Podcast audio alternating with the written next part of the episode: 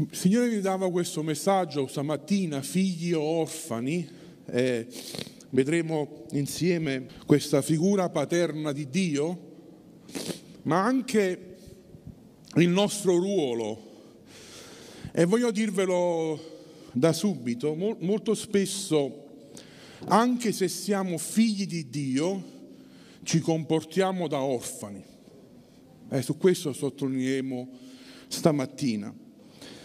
Sapete, prima della creazione, prima di creare noi, Dio era già un padre, non è qualcosa che lo è diventato. Dio è sempre stato padre del figlio, dell'unigenito figlio, dell'amato figlio Gesù. E nella Trinità c'è perfetto amore, Padre, Figlio e Spirito Santo, c'è perfetta famiglia. Dio ha un cuore da padre dall'eternità non è qualcosa che è nato o è cresciuto nel momento che Gesù è venuto come uomo. No, no, è sempre stato. E una delle missioni principali di Gesù quando è venuto su questa terra era proprio mostrarci il Padre. Era proprio spiegare all'umanità, prima partendo dal suo popolo Israele, poi allargandosi a tutti, chi era questo Padre chi era questo Dio? Infatti in Giovanni 14,9 leggiamo proprio che Gesù disse ai discepoli, da tanto tempo sono con voi e tu non mi hai conosciuto, Filippo. Chi ha visto me, perché Filippo gli chiese, gli chiese facci vedere il Padre, e Gesù ha detto ma come Filippo? E Filippo era un po' quello che metteva bocca all'idea di tutti. Lo volevano dire tutti, però Filippo lo diceva, un po' come Pietro. E lui dice a Filippo, come Filippo sono da tanto tempo ormai insieme a voi, chi ha visto me ha visto il Padre, come mai mi dici mostraci il Padre? Gesù era venuto a mostrarci chi era questo Dio Padre. E chi vedeva lui, il modo in cui lui si comporta, il modo in cui lui agisce, il modo in cui lui insegna, è la perfetta raffigurazione di Dio Padre. Per questo quando a volte leggiamo passaggi un po' più complessi nell'Antico Testamento, ricordiamoci sempre che vanno filtrati con la figura di Gesù che ci mostra in modo chiaro chi è il Padre. E questa era la sua missione. Pensate, nel Vangelo di Giovanni solamente ci sono più o meno 200 referenze a questa figura paterna di Dio. E sapete, una grande comprensione che Dio è come Padre è fondamentale per la vita del cristiano. Quando i discepoli hanno chiesto a Gesù, insegnaci a pregare, come ha iniziato la preghiera Gesù? Padre nostro, infatti la, la chiamiamo anche così, la preghiera del Padre nostro. Purtroppo, come ho detto anche altre volte, questa preghiera, imparandola a memoria, abbiamo quasi perso il significato intenso di quello che Gesù voleva insegnarci, che non era, permettetemi, anche agli amici che sono qui, non era da qualcosa da imparare a memoria e ripetere, ma era un modello da imitare. E il modello è che le nostre preghiere, sì, noi lo chiamiamo Signore, sì, lo chiamiamo eterno, ma Gesù ci ha insegnato che la nostra preghiera inizia identificando il nostro Dio come Padre nostro. Padre nostro. Gesù era venuto su questa terra per farci conoscere il suo Padre in modo che diventasse il nostro Padre. E quindi quando noi ci mettiamo in preghiera, non ci mettiamo in preghiera con una formula o con qualcosa di mistico, ma ci mettiamo in comunione con un'entità, con una persona che è padre. E come diceva Frediani un po' di tempo fa, è anche madre. In lui entrambe le figure si racchiudono, lui è padre ma è anche madre. Però stamattina ci soffermiamo sul padre. Però io lo so, succede ogni volta che si parla di questo tema, che quando si parla di padri si accendono emozioni diverse nei nostri cuori, perché facciamo fatica a distinguere il Padre celeste dai padri terreni. E questo, permettetemi, determina molto spesso anche il rapporto che abbiamo con Dio Padre. Io ho conosciuto alcuni giovani che avendo avuto delle situazioni terribili in famiglia con padri abusivi, violenti, avevano difficoltà a chiamare Dio Padre. Perché? Perché ogni volta che diceva quella parola la mente non, non faceva a meno che riportare alla memoria situazioni avvenute da un'altra persona che pure si faceva chiamare padre, ma da padre non si comportava. E quindi quando parlo di questo te- tema posso pensare che alcuni hanno, non hanno più il padre, quindi pensano ai loro padri deceduti o sono orfani,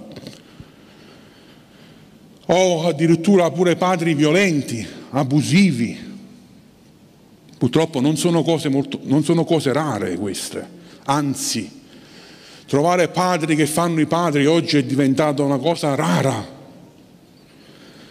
Padri che non sono morti ma sono assenti, ci stanno in casa, sono presenti fisicamente ma è come se non ci fossero.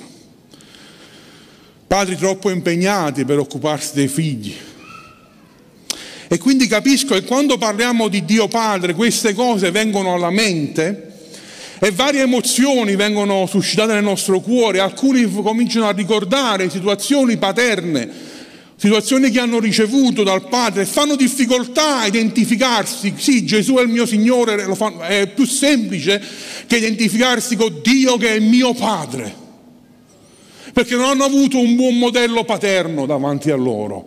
E quindi questa identificazione gli è difficile, ma stamattina voglio dirti che una volta Gesù ha detto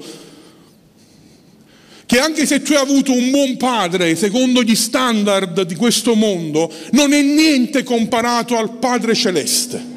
Lui è tutt'altro. Che la tua esperienza sia stata buona o negativa con il tuo padre terreno, Dio è tutt'altra cosa. Dio è tutt'altra cosa. Lo so che è difficile separarsi dall'esperienza vissuta con i padri terreni, specialmente se questa è stata traumatica. I traumi infantili, la maggior parte dei studiosi sono d'accordo che ci vogliono anni per digerire, anni per supportare, per superare. E a volte non voglio giustificare questi padri, ma a volte anche loro non hanno avuto il padre. Il nonno era peggio forse. E hanno fatto di tutto per migliorarsi, ma non riuscivano perché il rapporto con loro padre non è per giustificare le azioni, eh, perché ognuno è responsabile delle proprie azioni, ma a volte neanche loro hanno ricevuto quel modello paterno. Noi siamo, viviamo ovviamente nelle nostre contrade, da Napoli e provincia, in una società molto patriarcale Alcune cose erano buone, alcune cose molto negative. Il padre duro, il padre roccia era esaltato nelle famiglie, l'uomo tutto di un pezzo che non piange mai, ma questo non è Dio. Gesù pianse due volte, Dio piange anche, perché lui non è come il padre che hai vissuto, buono o negativo che sia, lui è tutt'altra cosa. Stamattina ve lo voglio presentare. L'Apostolo Paolo scrivendo ai Romani dice, voi infatti non avete ricevuto uno spirito di schiavitù per cadere nuovamente nella paura, ma avete ricevuto lo spirito di adozione per il quale gridiamo Cosa crediamo? Abba, Padre. Paolo parla di due spiriti, alcuni studiosi pensano che sia lo stesso, con sfacciature diverse, cioè la legge e Gesù. Comunque la questione è chiara, che c'è uno che questa parola molto forte che Paolo usa, schiavitù, doulea, che vuol dire anche legame, c'è uno spirito che lega, che rende schiavo. E l'altro invece è questo spirito di adozione, che è una parola complessa, iothesia, che vuol dire adozione o anche figliolanza, ma vedete il risultato dell'azione. La schiavitù ti porta nella paura, nel rigetto. Quando vivi come un orfano presso Dio, vivi nella paura. Vedremo nove caratteristiche fra poco, la differenza tra orfani spirituali e figli spirituali. Ma quella principale è il costante rigetto. E l'orfano può essere, ripeto, non solo quello che ha perso il padre, ma quello che il padre non l'ha mai avuto presente nella sua vita e rispecchia, progetta questa esperienza sul Padre celeste che è Dio. Invece lo spirito di adozione ti fa gridare Abba. Schiavitù. Viviamo in una generazione considerata fatherless, senza padri. Lo dicono i sociologi di questo tempo, non lo diciamo noi cristiani. Lo sottolineiamo, ma lo dicono i sociologi di questo tempo.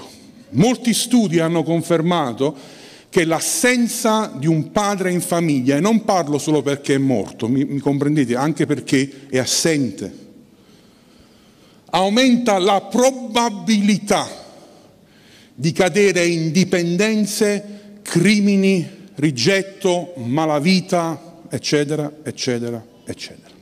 Non è sempre così, ma è una percentuale in più. E questo sentimento è attorno a noi. C'è una generazione, adesso parlo anche dei più giovani, che ha tante cose materiali, perché i padri oggi si affaticano molto per questo, mio figlio deve vestire firmato, deve avere l'ultimo cellulare, deve avere la macchina, deve avere tutto, e si affaticano e da un certo senso posso anche capirlo, ma poi sono completamente assenti. Perché per produrre tutta quella roba probabilmente lavorano fino alle 10 di sera, alle 8 di sera. E quando vanno l'ultima cosa che vogliono fare è stare con i figli. Vogliono mangiare, dormire, vedere una partita, se ci sta un film e ci vediamo domani mattina in ufficio o sul cantiere o dovunque sia. Una generazione senza padri, senza modelli, che produce relazioni complesse con le autorità, se non hai avuto un buon padre avrai difficoltà a interagire con le autorità, chi sta sopra di te, insegnanti. Eh, basta andare a parlare con qualsiasi insegnante in una scuola. Stanno con i capelli proprio, no, non ce li hanno più, altro che stanno veramente bruciati e molti loro, sapete a che conclusioni arrivano? A me mi danno 1200 euro al mese, ma voi che volete? Ciao, non volete fare niente? Non facciamo niente. altri si sforzano ma con grosse difficoltà. Anche l'autorità cosiddetta della sicurezza, la polizia, i carabinieri, vediamo spesso questi, questi gruppi, queste gang che si rivolgono anche da minorenni contro, è quasi un disprezzare che tu sei un poliziotto, un carabiniere, quello che sia. Essere in una generazione che non ha avuto padri come riferimento, produce tutte queste situazioni.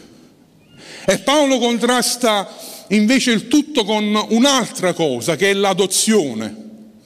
E lui prende in prestito quello che all'epoca era la legge greco-romana, che un figlio adottato, ed lo è anche oggi così, ha tutti i diritti. È uguale al figlio che nasce per natura in quella famiglia. E per lui questa è una simbologia incredibile. E io penso è una delle più belle simbologie del Vangelo, che noi siamo stati adottati non per natura, non nasciamo figli di Dio, siamo creature di Dio, non nasciamo per natura nella famiglia di Dio, ma grazie a Gesù e grazie a quello che Lui ha fatto siamo stati adottati e anche se per natura non abbiamo diritti, con l'adozione abbiamo tutti gli stessi diritti, attenzione, che Gesù ha come, come unigenito e primo figlio. Abbiamo gli stessi diritti di Gesù presso il Padre, vi rendete conto? Grazie a quello che Gesù ha fatto, siamo diventati figli di Dio. Lo spirito di adozione è lo Spirito Santo che dice ai nostri cuori che noi siamo figli di Dio. Galati 4:6 invece dire infatti da ora perché voi siete figli, Dio ha mandato lo spirito del figlio, del figlio suo nei nostri cuori che grida Abba, Padre. Abba, per chi non lo sapesse, è la forma più semplice di dire papà nella lingua aramaica. Abba. È come dire mamma. Daniele, mio figlio che ha sette mesi, non, lui la, la, la, parola mamma la dice, non sta chiamando la mamma, è, è un grido. Mamma, mamma, mamma, mamma, così è Abba. È la questione più primordiale, è il modo più semplice e Dio vuole essere chiamato così. Come un bambino che ha tanti bisogni, che piange e che grida, Dio è compiaciuto di essere chiamato Abba. E sapete, tra tutti i nomi di Dio, questo è quello più rivoluzionario. Gli ebrei non si sarebbero permessi mai di chiamare Dio Abba. Mai. Lui l'Altissimo, l'Onnipotente. Loro non pronunciavano nemmeno quella che noi è la parola Yahweh, no? Non la pronunciavano, usavano Elohim, Adonai. Figuriamoci se avrebbero chiamato Papaino o Babbuccio non si sarebbero permessi mai, ma Gesù è venuto a introdurre il Padre. E ha detto se lo spirito di adozione, se lo spirito del suo figlio è su di voi, voi siete adottati. E questo spirito vi fa gridare Abba, papà, mio padre. E questa è la teoria però ma nella pratica, molte volte, anche nella famiglia di Dio, viviamo da orfani. Anche se siamo stati adottati, viviamo da orfani spirituali. Voglio darvi nove contrasti, veloce.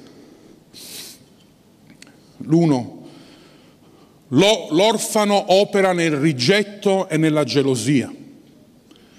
Il figlio opera nell'amore e nell'accettazione.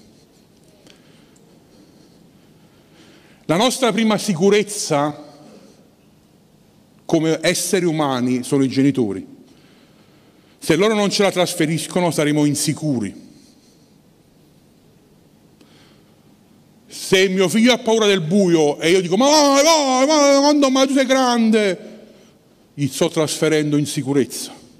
Se invece lo accompagno nella stanza buia, lui con me ci sta anche senza accendere la luce, luce perché io sono il padre. E lui sa che se dovesse succedere qualcosa nel buio, ci sto io. Quindi la figura paterna e anche materna, va anche con la madre logicamente, ci dà sicurezza. Invece l'orfano si sente insicuro. E a volte è geloso di chi invece è sicuro.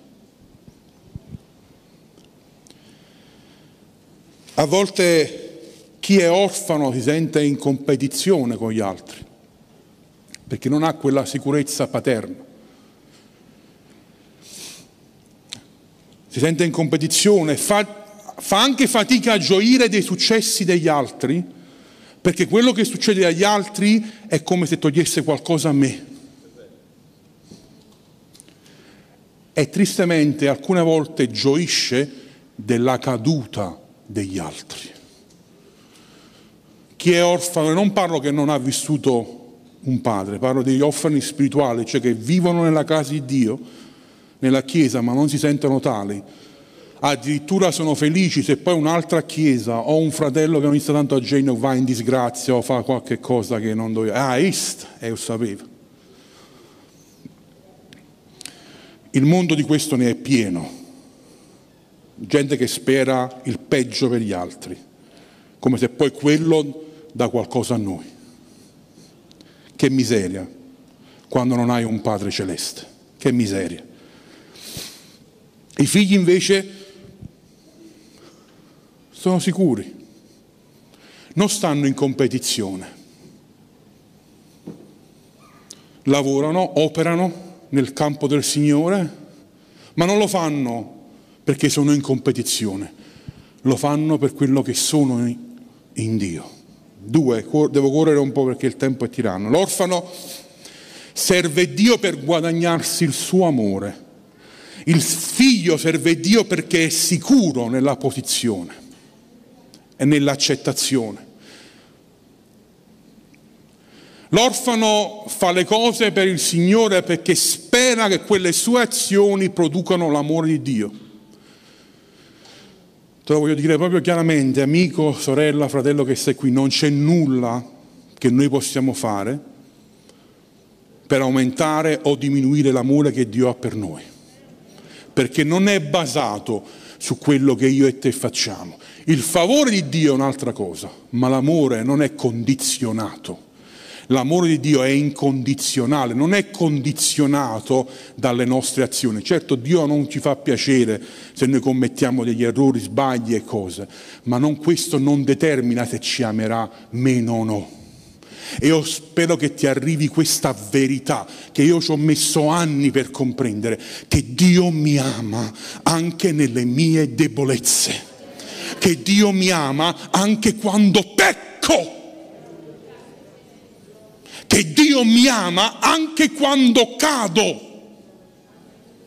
Molti di voi sapete la mia storia, dipendenti da pornografia, e molte volte appena consumato la pornografia, appena fatto, appena finito mi giravo, cadevo a terra e piangevo e sentivo l'amore di Dio appena fatto, appena consumato. Questo non significa peccare in modo che Dio ci ama. Romani lo dirà bene Paolo. Che facciamo allora? Pecchiamo in modo che la grazia abbondi? Assolutamente no. Però perché Paolo lo dice? Perché lui era così convinto dell'amore di Dio che dice che c'è questo rischio di pensare, vabbè intanto Dio ci ama, perché è così grande l'amore di Dio che è buono specificarlo. Ma invece l'orfano vive sempre come quel giudice, quel Dio giudice. Sì, Dio è anche un giudice, un giorno giudicherà tutti, ma per il momento è un padre d'amore e viviamo quella considerazione di Dio come se sta sempre lì, carta e penna. Ui, oh, qui! Ah, fai la peccata un'altra volta, segnato. Eccolo un'altra volta, trac, un'altra volta. Alcuni viviamo questa relazione con Dio. Questo è vivere da orfani e non da figli. Tre. Anzi, un'altra cosa, vi ricordate quando Gesù è stato battezzato? E una voce dal cielo che diceva questo è il mio diletto figlio nel quale mi sono compiaciuto. Fino a quel momento Gesù da uomo che cosa aveva fatto? Assolutamente niente ma il Padre era lo stesso compiaciuto, perché non sono le opere, ma è quello che noi siamo, che ci fa amare dal Padre. Per favore ricevete questa verità, ricevetela nel vostro cuore, non per peccare di più, ma per peccare di meno, non per cadere di più, ma per cadere di meno, perché quell'amore ci spinge a vivere una vita degna di essere figli di Dio. Non come orfani, e vivete questa, questa verità, non c'è nulla che io possa fare per aumentare o diminuire l'amore di Dio verso di me, perché Dio ha tanto amato il mondo. E quando eravamo ancora peccatori, Dio è morto per noi. E se è morto per noi quando eravamo peccatori, quanto più ora che siamo santi in Cristo quanto più il suo amore è riversato verso di noi. L'orfano cerca sempre gratificazione, successo personale. L'orfano deve raggiungere obiettivi. E non dico che è una cosa sbagliata, ma è una motivante costante. Se non arrivo a quegli obiettivi, se non faccio tot soldi, se non prendo questo status sociale, non sono nessuno. E perché ci guardiamo intorno e tutti stanno alla corsa del successo? Perché sono orfani dentro. Invece il figlio, certo, gli piaceranno gli obiettivi, gli piacerà anche il successo, ma non è quello che dà motivazione al suo cuore.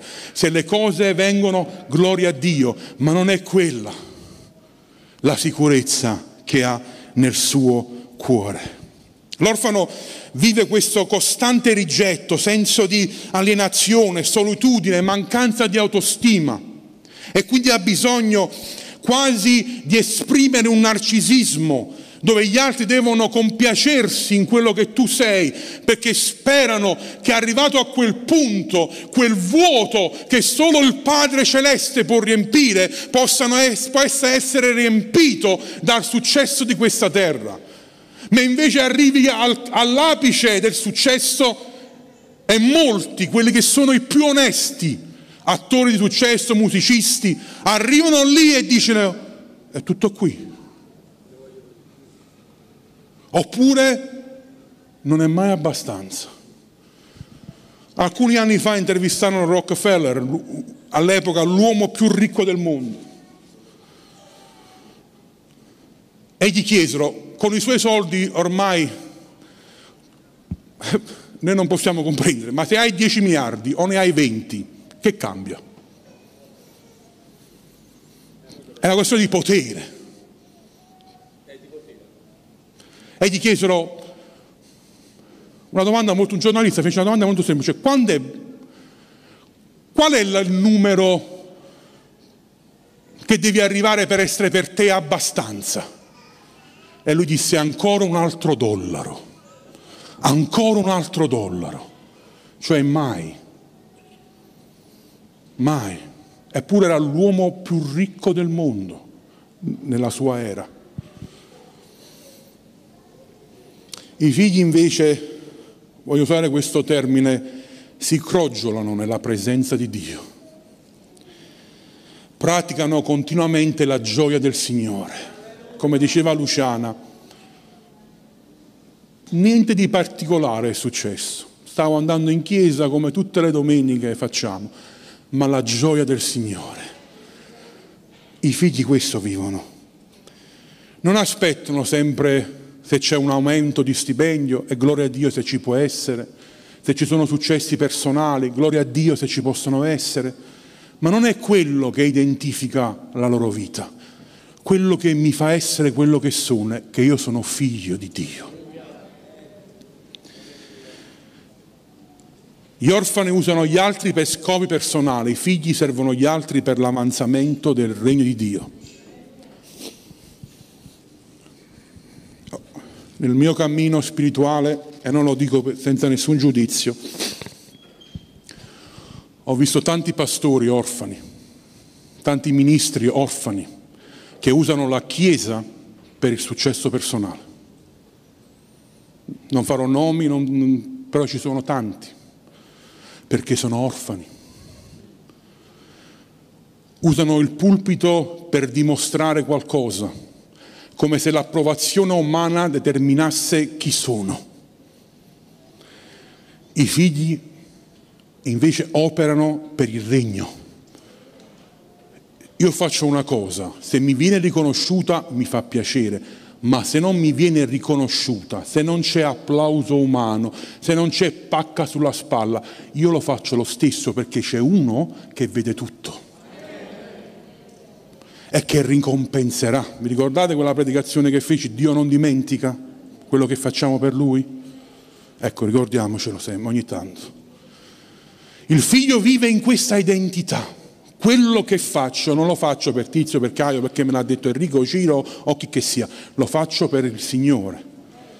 E non lo faccio perché sono obbligato a farlo, e non lo faccio perché gli altri mi devono vedere, lo faccio perché sono figlio e lavoro per il regno di mio padre che è il re. Gli orfani hanno spesso problemi di rabbia, mancanza di autocontrollo, ansia.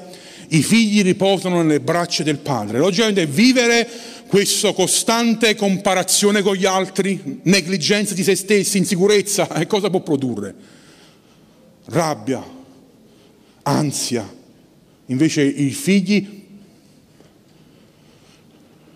quelli che si sentono tali, non dico che non possono avere mai ansia, comprendetemi, però non è uno status costante. Non dico che non possono mai arrabbiarsi, comprendetemi, ma vivono di solito uno status di pace interna. Voglio farvi una domanda, e questa è una verità che facciamo così tanta fatica Noi abbiamo creduto che Dio è Dio. Cosa gli manca a Dio? Cosa gli manca? Niente. Quanti padri ci sono qui? Date la mano. Ai vostri figli che cosa volete lasciare? Il meglio, no? Tutti i padri che siete qui, vi conosco la maggior parte di voi, avete un cuore verso i vostri figli volete lasciare il meglio. Non siamo perfetti, abbiamo fatto un sacco di errori, spero che lo avete ammesso, altrimenti ve lo dico io. Io già sono padre da quattro anni e già la lista è proprio lunga e me ne mancano altri parecchi. E Gesù dice, voi che siete malvagi, voi che siete malvagi sapete dare buoni doni ai vostri figli quanto più il Padre mio, quanto più il Padre mio. Voi che siete malvagi fate cose buone ogni tanto, quanto più il Padre mio che non è malvagio, lui è buono, sempre. Gli orfani hanno una bassa autostima, i figli, non ho trovato una, una parola migliore, hanno una cristostima. La loro identità è fondata su Gesù, sull'opera de, di Gesù nella loro vita. Non su quello che sono, quello che fanno, ma in Gesù. Andiamo oltre. Gli orfani ricevono la loro identità nelle possessioni materiali, apparenza e attività i figli nell'affermazione del padre. Gli orfani hanno bisogno dei mi piace su Facebook, Instagram, hanno bisogno delle visualizzazioni, hanno bisogno degli applausi umani, hanno bisogno della maglietta firmata, hanno bisogno della macchina nuova, hanno bisogno del ristorante particolare. Il figlio, anche se ha queste cose, ma anche se non ce le ha, è contento. Come Paolo scrisse una volta, io ho imparato a vivere nell'abbondanza perché ci saranno momenti, non vogliamo assolutamente dire che la povertà è uguale cristianesimo, assolutamente no, assolutamente no, ma noi, Paolo diceva io ho imparato a vivere nei momenti belli e abbondanti, e gloria a Dio per quello, però ero contento lo stesso quando invece l'acqua era poca, quando scarseggiavano le risorse, ho imparato a essere contento. Che grande verità questa nella generazione che stiamo vivendo. Adesso nella maggior parte delle famiglie si sta vivendo uno stringimento, bisogna accorciare la ciglia perché i fondi e i costi sono alti. E lì la sfida è rimanere contenti, anche se il sabato non si può andare in pizzeria e la pizza la devi fare tu a mano. Ma va bene lo stesso perché stiamo in famiglia, perché c'è la presenza di Dio perché Dio ci ama. Che, che ti può dare di più una pizza in un ristorante? Ditemelo. Di Briatore a 65 euro.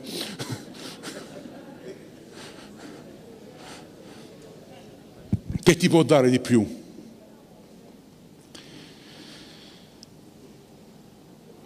Questi ultimi punti sono molto importanti. Gli orfani vedono Dio come un padrone e loro come schiavi, i figli vedono Dio come un padre e loro come eredi di Cristo. L'orfano vive sempre con questa idea di Dio padrone, Dio padrone perché il padre probabilmente era così, padre padrone, Dio padrone? Io sono il suo schiavo. È vero che Paolo userà anche questo termine per descriversi, io sono schiavo di Cristo, ma questa terminologia è per dire io farò tutto quello che Gesù mi dirà, ma non è determinata dalla paura del padrone, è determinata dall'amore che ho verso lui, perché Paolo dirà pure l'amore di Dio ci costringe ad agire. E quindi quello che io faccio non lo faccio perché Dio è padrone e ho paura di Dio. È vero che la Bibbia parla di timore di Dio, ma il timore non è la paura. Il timore di Dio, e questo è un altro messaggio, ma brevemente, il timore di Dio è quella sensazione di riverenza così grande, quell'amore così intenso, che non faresti niente per offenderlo. È che lo servi con tutto te stesso. I figli così vivono. E l'ultimo punto, gli orfani scappano dalla correzione, i figli la ricevono per essere modellati. E avete dimenticato l'esortazione che si rivolge a voi come figli.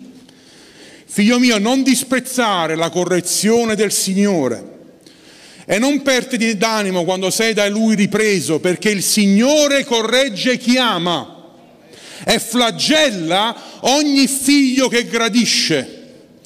Se voi sostenete la correzione, Dio, Dio vi tratta come figli. Qual è infatti il figlio che il padre non corregga? Padri avete corretto i vostri figli, giusto? Così anche Dio. Ma se rimanete senza correzione, di cui tutti hanno avuto la parte loro, quindi è per tutti la correzione, allora siete dei bastardi, non dei figli. Se non la ricevete la correzione di vostro padre, non siete più figli, siete orfani, lui usa un termine più forte. Inoltre ben abbiamo avuto per correttore nostri padri, vedete come fa sempre anche la riferenza ai padri terreni, secondo la carne, li abbiamo rispettati, almeno all'epoca si faceva così. Noi ci sottometteremo molto di più ora al Padre degli Spiriti per vivere. Costoro infatti ci corressero per pochi giorni, parla dei padri terreni, come sembrava loro bene, hanno fatto il meglio che conoscevano, alcuni facendo grandi danni. Ma egli ci corregge per il nostro bene affinché siamo partecipi, attenzione qui, della sua santità. Ogni correzione infatti sul momento non sembra essere motivo di gioia. Eh vabbè, è chiaro ma di tristezza. Dopo però rende un pacifico frutto di giustizia a quelli che sono stati esercitati per mezzo suo. Lo scrittore agli ebrei ha fatto proprio un'apoteosi qui. La correzione è un esercizio e Dio ci corregge con amore però, come io faccio o proviamo a fare ai nostri figli. Li correggiamo, ma non dovremmo mai farlo con rabbia, con impeto e con istinto. Quello produce danni, ma con la correzione con amore è importante, è quella che Dio fa anche a noi, ma l'orfano non riceve la correzione. Il figlio si fa correggere e si fa modellare dal padre. Concludo. Stamattina voglio parlare, concludendo, a queste due tipologie di orfani.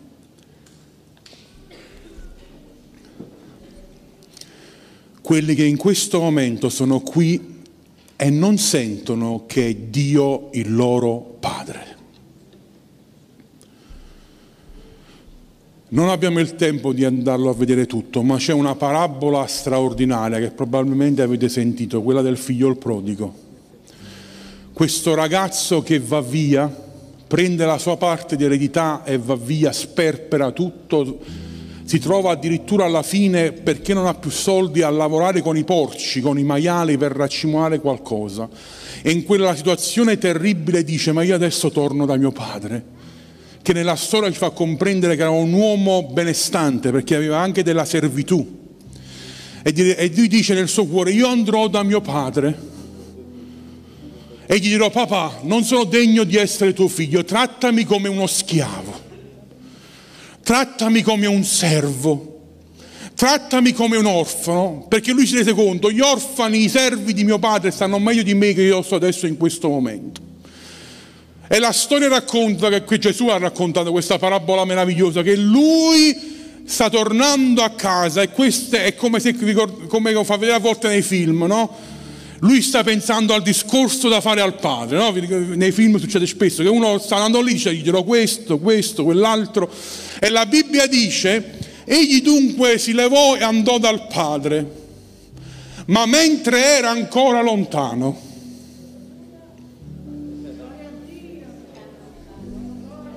alleluia, suo padre lo vide, ebbe compassione corse. Gli si gettò al collo e lo baciò. Vorrei presentarvi stamattina il Dio che corre.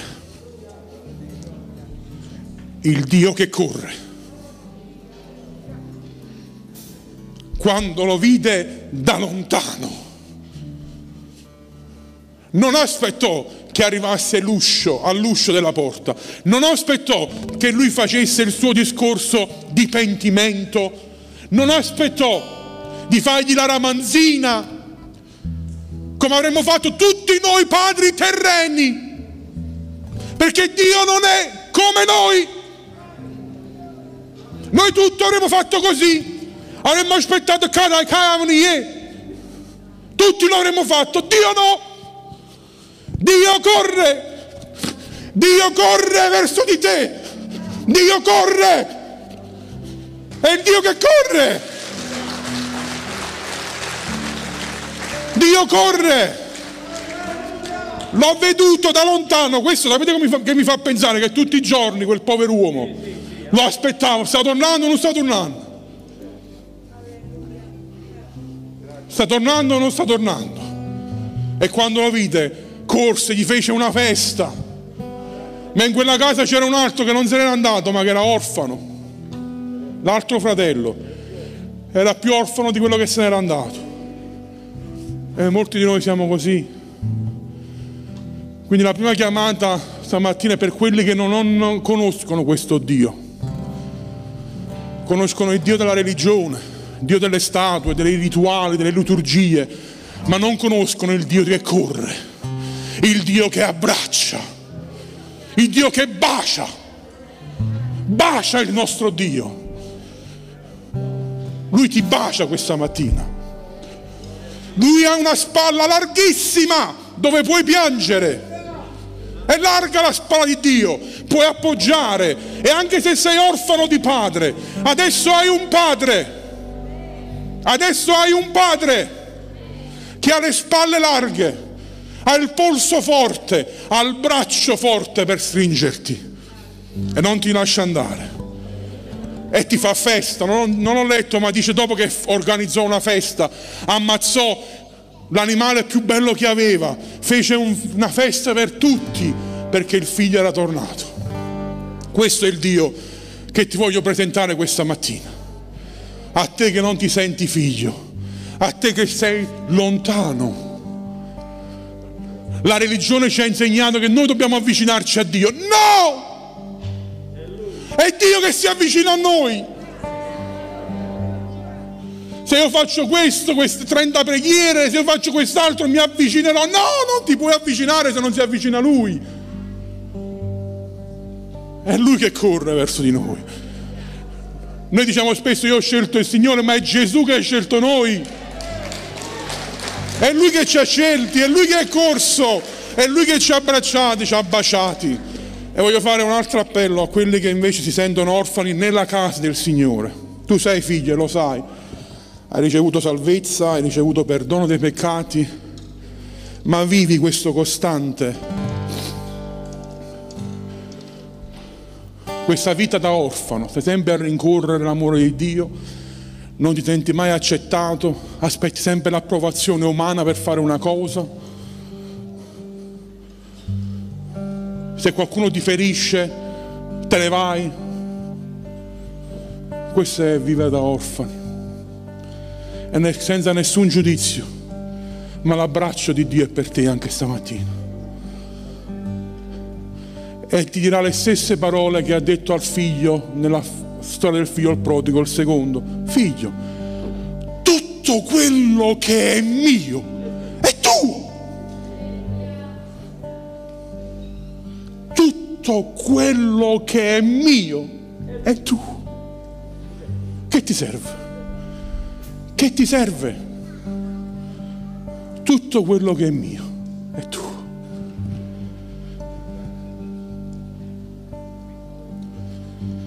Amen, alziamoci in piedi.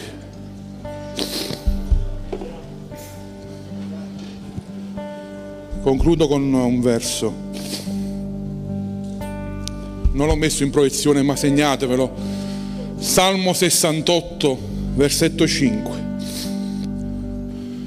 Padre degli orfani. Questo è uno dei nomi di Dio. Alleluia. Difensore delle vedove. Perché stamattina non l'abbiamo detto molte volte.